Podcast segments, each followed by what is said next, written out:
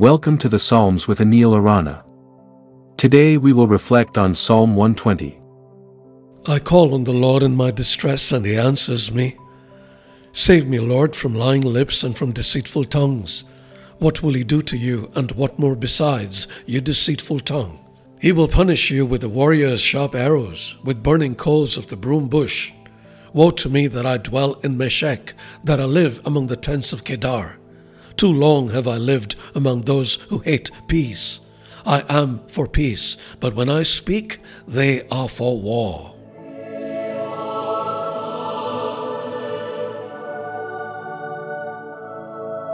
This psalm begins a series of psalms known as the Song of Ascents. The Songs of Ascents is a collection of 15 psalms the Israelites traditionally sang as they journeyed to Jerusalem for various festivals. This particular psalm is a cry for deliverance from the deceit and lies that surround the psalmist. He begins by crying out, I call on the Lord in my distress, and he answers me. Save me, Lord, from lying lips and from deceitful tongues. In a world where misinformation can spread like wildfire, where fake news has become a buzzword, this psalm feels incredibly topical. Many of us echo the psalmist's cry today, pleading for truth and honesty in a society that seems to have totally lost its way.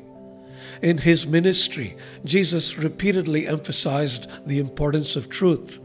In the Gospel of John, he identifies himself as the embodiment of truth, saying, I am the way and the truth and the life. No one comes to the Father except through me. This statement is not just a declaration of his identity, but also an invitation to align ourselves with the truth, to seek it fervently in a world clouded by deceit and falsehood. In his letter to the Ephesians, Paul encourages us to put off falsehood and speak truthfully to your neighbor, for we are all members of one body. Consider the implications of this statement. If it could speak, would the nose lie to the eye? As we reflect on this psalm, let us take solace in the fact that God hears and responds to our cries when we ask for protection from those who are lying and deceitful let us simultaneously endeavor to align ourselves with the ultimate source of truth, Jesus Christ, and to be agents of honesty and integrity in a world that knows little of either. God bless you. As we reflect on this psalm, may we be inspired to echo the psalmist's cry in our times, to stand firm in the truth, and to foster communities where deceit and falsehood have no place. For other great resources to help you on your spiritual journey, please visit anilarana.com.